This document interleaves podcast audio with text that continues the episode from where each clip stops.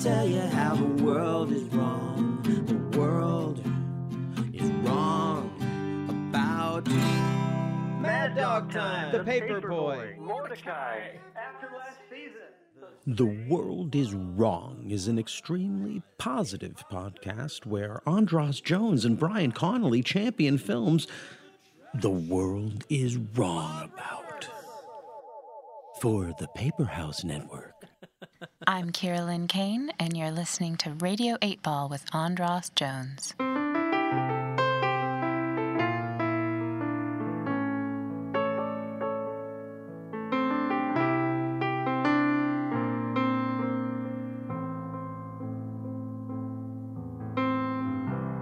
Radio 8 Ball, give us a shake.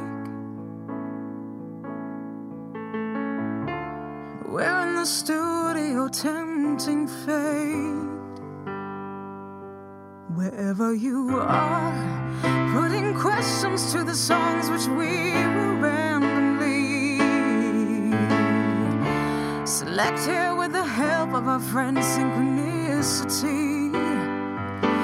And now it's time for Radio 8 Ball. Give us a shake.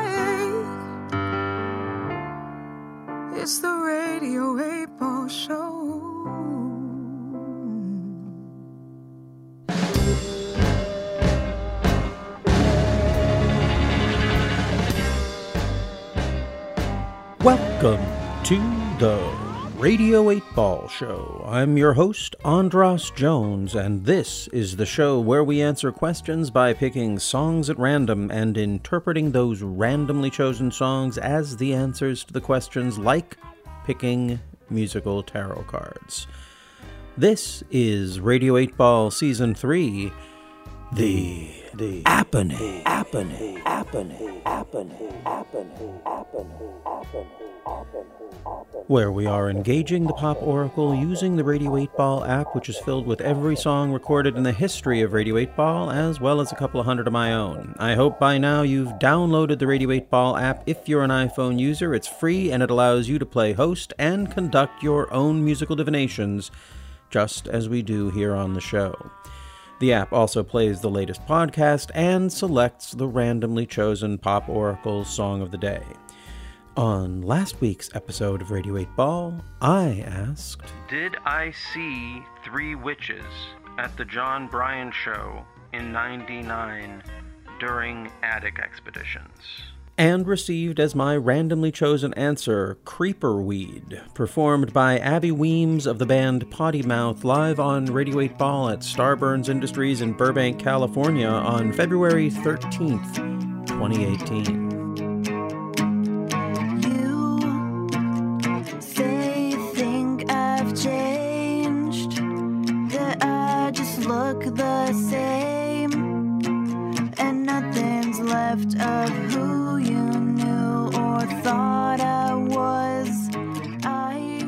Last week's episode felt like something new.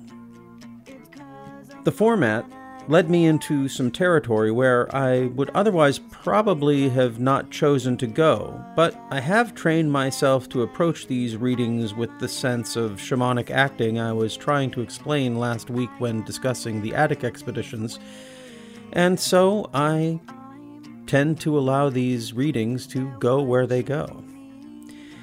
Afterward, I was wondering if maybe I should have included a trigger warning, but I really hate those.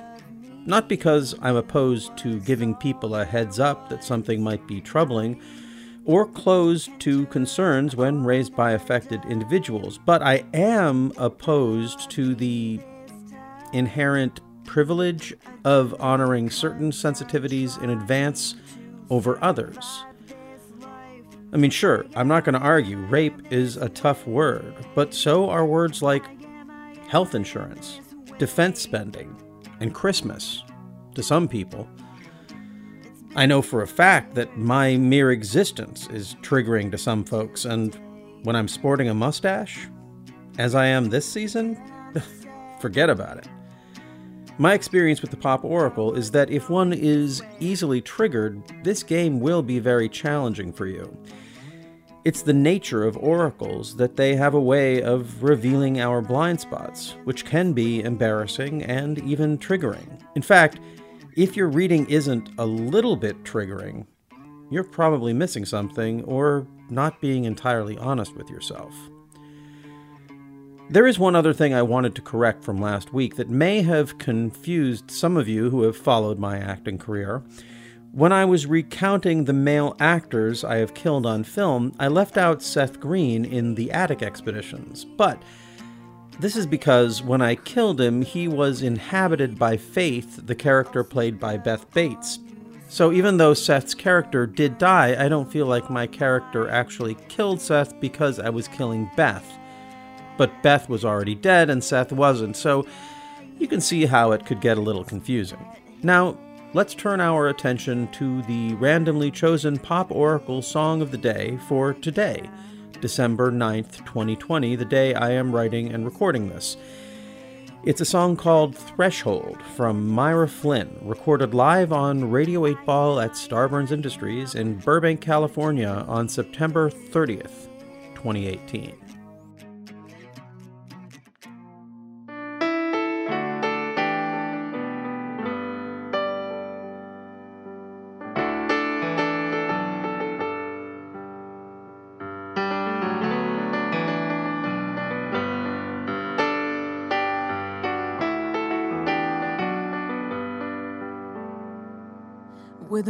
Trigger in a starting race. Or a heckled singer who won't leave the stage. A getaway car with a busted tire. You know this heart of mine has always been a liar. But you must want my pretty wings wrapped around your broken things. This is my ode to temporary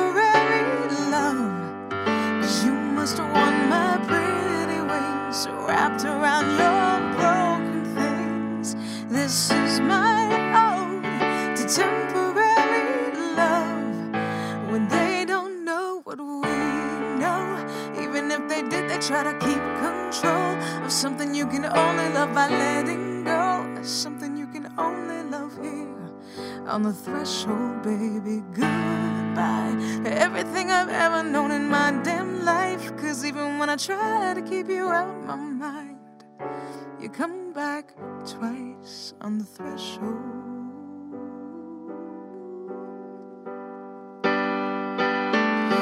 Blown out candles on a birthday cake. Or the best damn dream when I know I gotta wake. Sometime I know the way to your house, but I ain't got no key. Oh, and this heavy heart it keeps haunting me.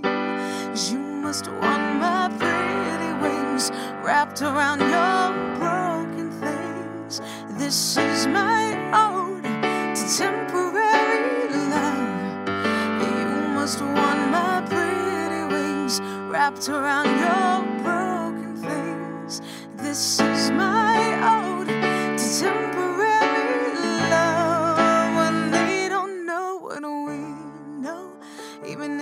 they try to keep control of something you can only love by letting go. Something you can only love here on the threshold, baby. Goodbye everything I ever known in my damn life. Cause even when I try to keep you out of my mind, you come back twice on the threshold.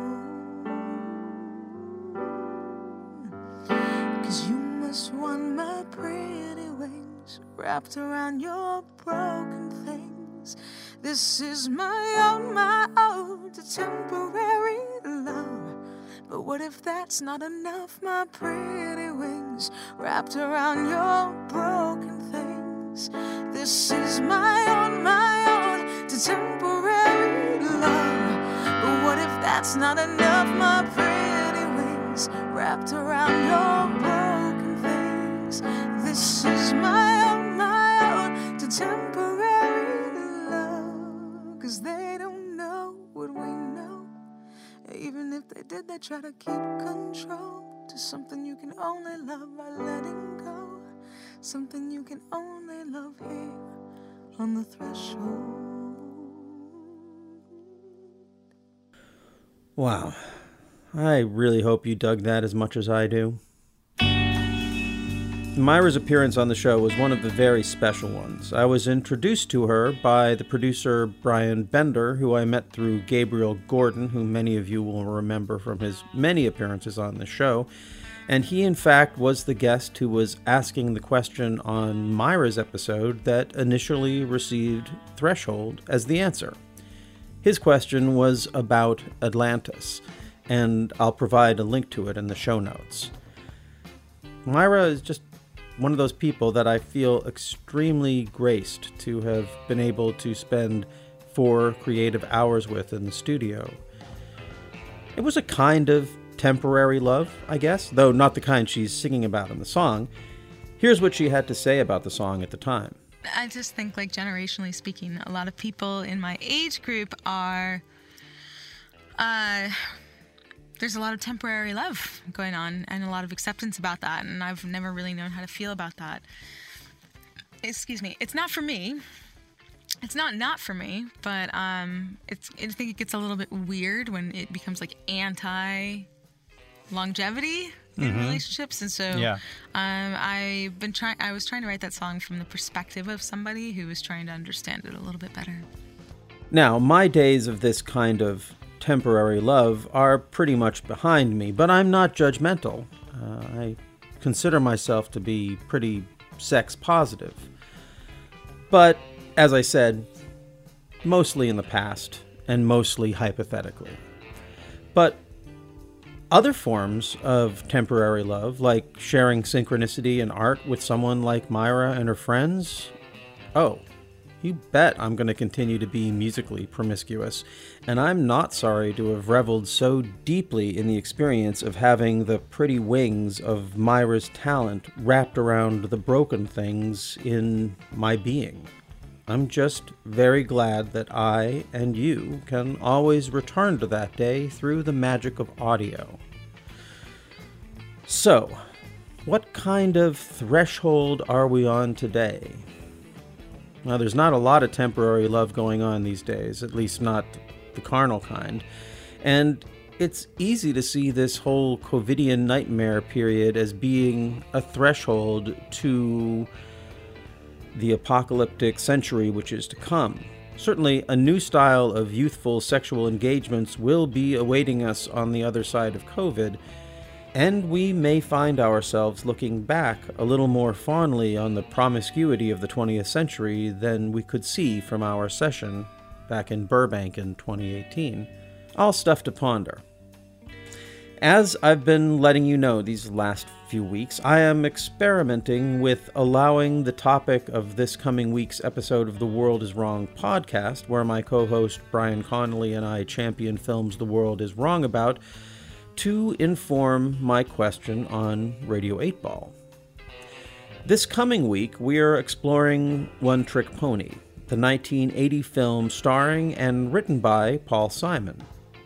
It's one of my favorite films and one of my favorite albums, and if you want to know why, you'll have to listen to that episode on the World is Wrong podcast that comes out the Tuesday after this episode is released. I think I relate a little too much to Jonah Levin, Paul Simon's character in the film, or at least I did when I was traveling the country as a songwriter with a band putting out records and trying to get known. Like that character, my band was far too good for the gigs I could get them and eventually moved on. Like his character, even though I was trying to be a nice, menschy guy, I kept pissing off and offending the people who could help me. For all the right reasons, of course, but not always toward any thoughtful end except maybe having a great story to tell at the bar. I didn't know any of this when I was a 12 year old kid playing the One Trick Pony cassette over and over on my Walkman, and I didn't see the film until I'd already been touring for 10 years, so I don't think it influenced my behavior, but from the standpoint of synchronicity, temporal timelines are not always as they appear, and I do feel like my own life's journey is reflected in the ritual of One Trick Pony in a way that feels very intimate. This isn't to suggest that I feel like I have any particularly intimate relationship with Paul Simon or that he has one with me, but there is still an intimacy there which art creates and engenders. In doing my research for our One Trick Pony episode on the World is Wrong podcast, I came across the band Stuff. Stuff was a band that featured Steve Gadd on drums, Richard Tee on keyboards, and Eric Gale on lead guitar. And all three of these musicians, with bass player Tony Levin, were in the One Trick Pony band that was featured in the film and on the album. When I checked out some live videos of stuff performing before the One Trick Pony album had been recorded, I recognized certain riffs and grooves that later appeared on One Trick Pony. Now, I love Paul Simon, but he is no stranger to accusations of appropriation to outright plagiarism. And with that in mind, I am left with this question. I have now opened up the Radio 8 Ball app and I'm going to ask my question. Does Paul Simon owe Stuff writing credit for One Trick Pony? And now I'm going to give it a shake. Oh. It's from Kira Lynn Kane and a song called Good.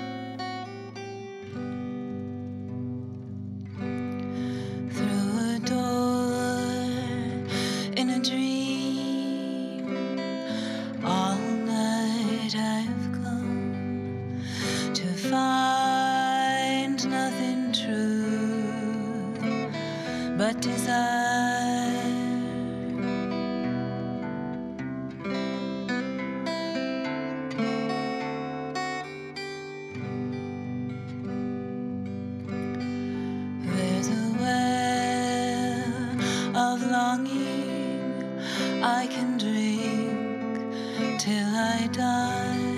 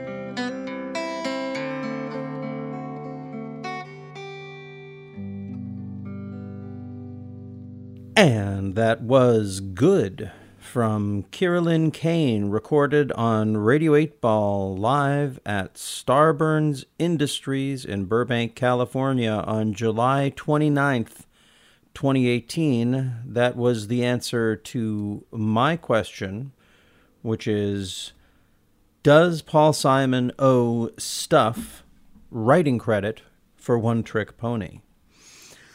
And I'm going to give you my immediate in the moment response now, and then I'm going to take a couple days and think about it and come back and give you my last thoughts before this posts. So, uh, let's see. So, well, the song seems like it's a song that is basically saying that some forms of morality or moralizing don't apply. So she's saying that she doesn't want to be good, she doesn't want to be right and in a way, you could see this with Paul Simon. You could see this just in the whole idea. So one of the things that came up in on the World Is Wrong podcast, I did an interview with Jordan Summers for this podcast, and during that, I had asked him to talk a little bit about what it's like as a side musician to play with major songwriters or stars and how much you expect to be credited for your work when you're jamming with a famous songwriter then they go away and use what came out of that jam session to write their song. And he basically said a lot of like what this song is saying about is like the rules are different depending upon who you're with. And he was saying if I got booked to go into a session with Paul Simon or Paul McCartney and I played something and it ended up in one of their songs, he'd expect that songwriter to take the songwriting credit because I guess because they've earned it. I feel a little bit more moralistic about this as a songwriter and someone who has had people uh, take credit for my work or has and, and, I've also tried very hard to credit people for their work on my stuff. Um, maybe I have different rules for myself, and maybe the song the uh, the players who would play with me would have different rules if they were playing with me. Although I've rarely had people claim credit for songs I wrote. I maybe if they'd been more successful, they would. But yeah, this is odd. It's a song that's kind of saying that at least the writer is saying that I don't know, boundaries don't apply. You know, through a door in a dream all night I have come to find nothing true but desire. You know, it's like, it's like the Aleister Crowley, "Do what thou wilt shall be the whole of the law." This is someone who's overcome with desire. There's a well of longing I can drink until I die. Oh, until I die. That's how those are the lyrics in the song. And so I feel like the song is saying that no, Paul Simon does not owe stuff writing credit for their work on One Trick Pony. Look at this last. There's there's so few lyrics in the song. I feel like we can unpack all of them. Uh, it ends with the man in the mountain told me I was brave, but he never said why. Then he choked up his sorrow, made a river, and he drowned. I don't know that kind that I, in a way that feels like me, the one sort of holding this moralistic line from inside of a cave that nobody's trying to bust into, as opposed to, you know, from the center of the maelstrom of a celebrity songwriter's life and work. So here I am choking up my sorrow and drowning in it. Um, and then she and then she reaches out saying, "Won't you try to reach me, my love, my love, through the hundred wooden walls between us?" Basically, crash down these barriers and boundaries because she's saying, I don't want to be good. I don't want to be right. I don't want to be good. So it's an interesting contradiction because I've been thinking a lot about good boundaries and wondering about how sometimes, and this is for me, not talking about if someone else gives me a boundary and I, I feel obliged to honor it, or let them know that I'm not going to honor it, but I'm going to remove myself from the situation where I'm being asked to honor something I can't. At the same time, I think about some of the ways that I have set up boundaries between myself and other people, and I'm constantly questioning if holding those boundaries is a matter of integrity or a matter of I don't know privilege, cowardice, uh, unwillingness to, as I was talking about earlier, to allow to be vulnerable and to potentially be triggered. Um, it's a lot to think about. And that's what I'm going to do. I'm going to spend the next couple of days thinking about this, and then the day before this podcast is released, I'll come back to it, I hope, with some new insights to share. We shall see. I wrote that song a long time ago, um, and I think it was uh, exploring the idea of fitting properly into what I was told was human life and, and a box, what felt really constricting about choices and behavior and how to be a mm-hmm. person. And I just understood that there would be this longing always and that there was no correct method in order to avoid it. And I didn't want to just follow the correct procedure. I wanted to somehow be free of all of that and truly live. Mm-hmm. And that's kind of where th- that comes from. Cool. So good is sort of what the, when you say good in the song. what- Maybe proper. so Maybe uh, it's in the song is a reaction to the concept of good. Right. Got it. There's a lot going on in this reading. Some of it is below the surface and can't be spoken here as it's not mine to share. I can tell you what has come up for me around it. First of all, in thinking about Kira's song and the concept of goodness that she is confronting, what became clear to me is that the opposite of the goodness she's rebelling against isn't badness or evil but wildness. Not in the sense of pushing the limits of excess so much as expanding the limits of possibility. In the meantime, I couldn't help but think of Myra Flynn's threshold as a response from a different kind of wildness that seeks consistency over diversity when it comes to the broken things she wraps her pretty wings around. Even Abby Weems and her experience at Feral Audio that led to the creation of Starburns Audio is a story about a redefinition of boundaries and what it means to be good in a time of fresh sensitivity. Listening back to this session, thinking about Kira and Myra and Abby, and my role as a host of a synchronicity show, a male host, often working with talented and beautiful young women such as these, and the navigation this requires on all our parts. I know where my boundaries are when it comes to my guests and this game, and pursuing them romantically is definitely outside of my comfort zone.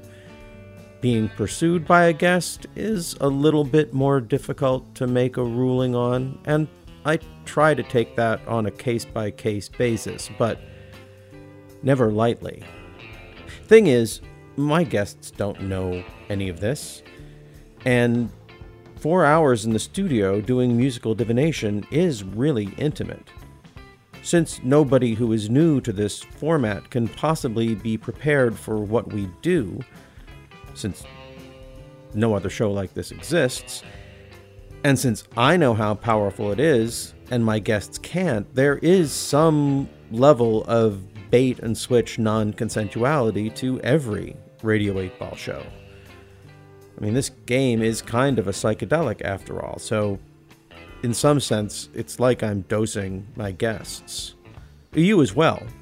But the investment of a musical guest on the show is, you know, it's deep.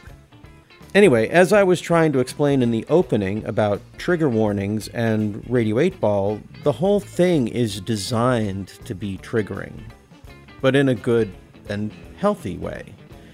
And while this is true of the Radio 8 Ball format, I can't promise it has always been true of me as a host.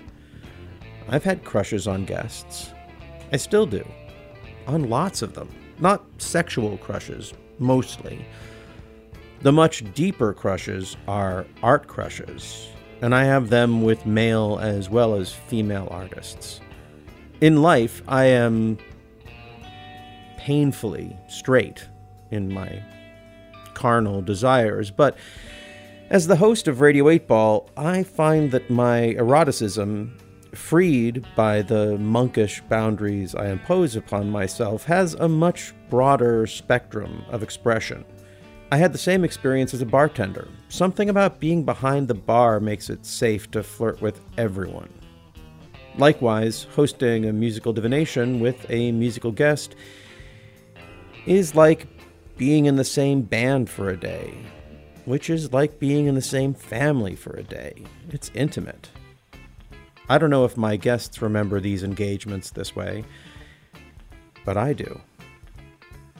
Finally, as far as this reading is concerned, it has pushed me towards a personal realization that is going to affect you as a listener to this podcast.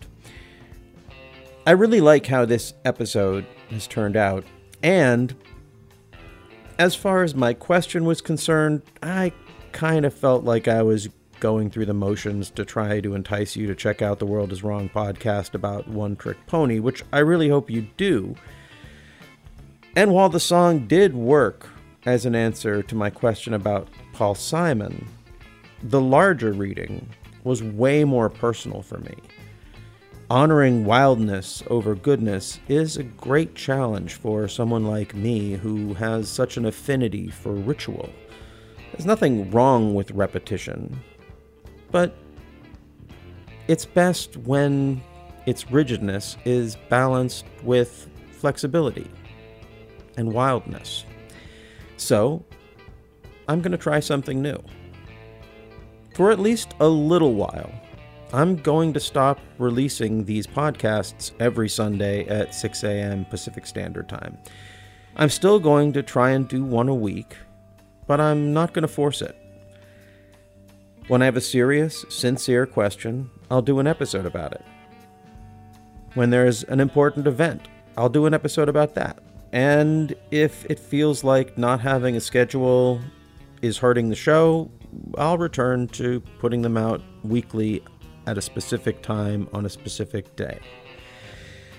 If you are someone who counts on Radio 8 Ball every Sunday and this change really messes with you, I'm sorry.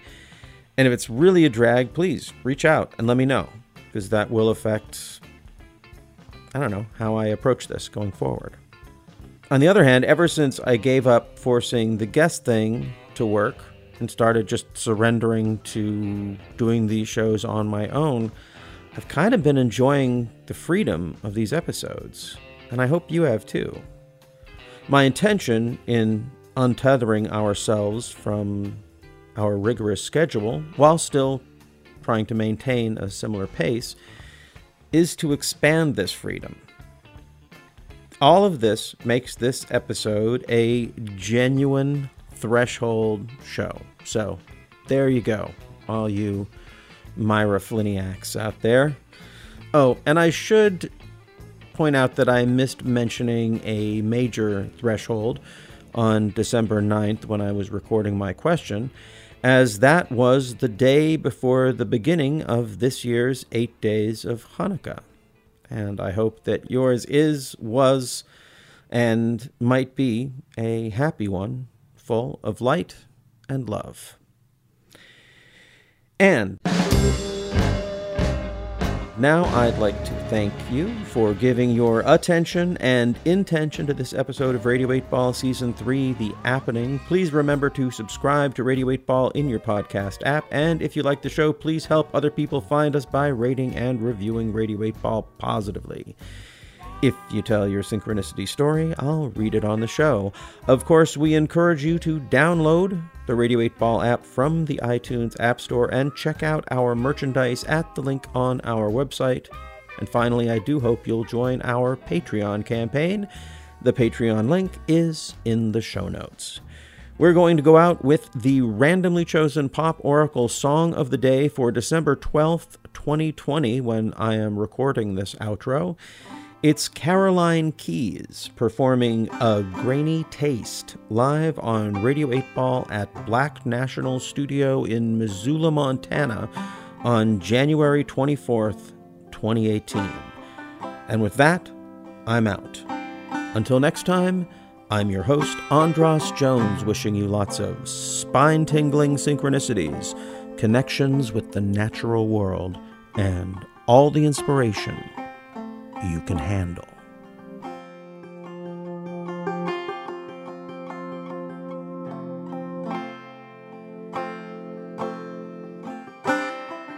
Tuck our pants in our boots and set out for midnight. Our twirling tongues picking locks.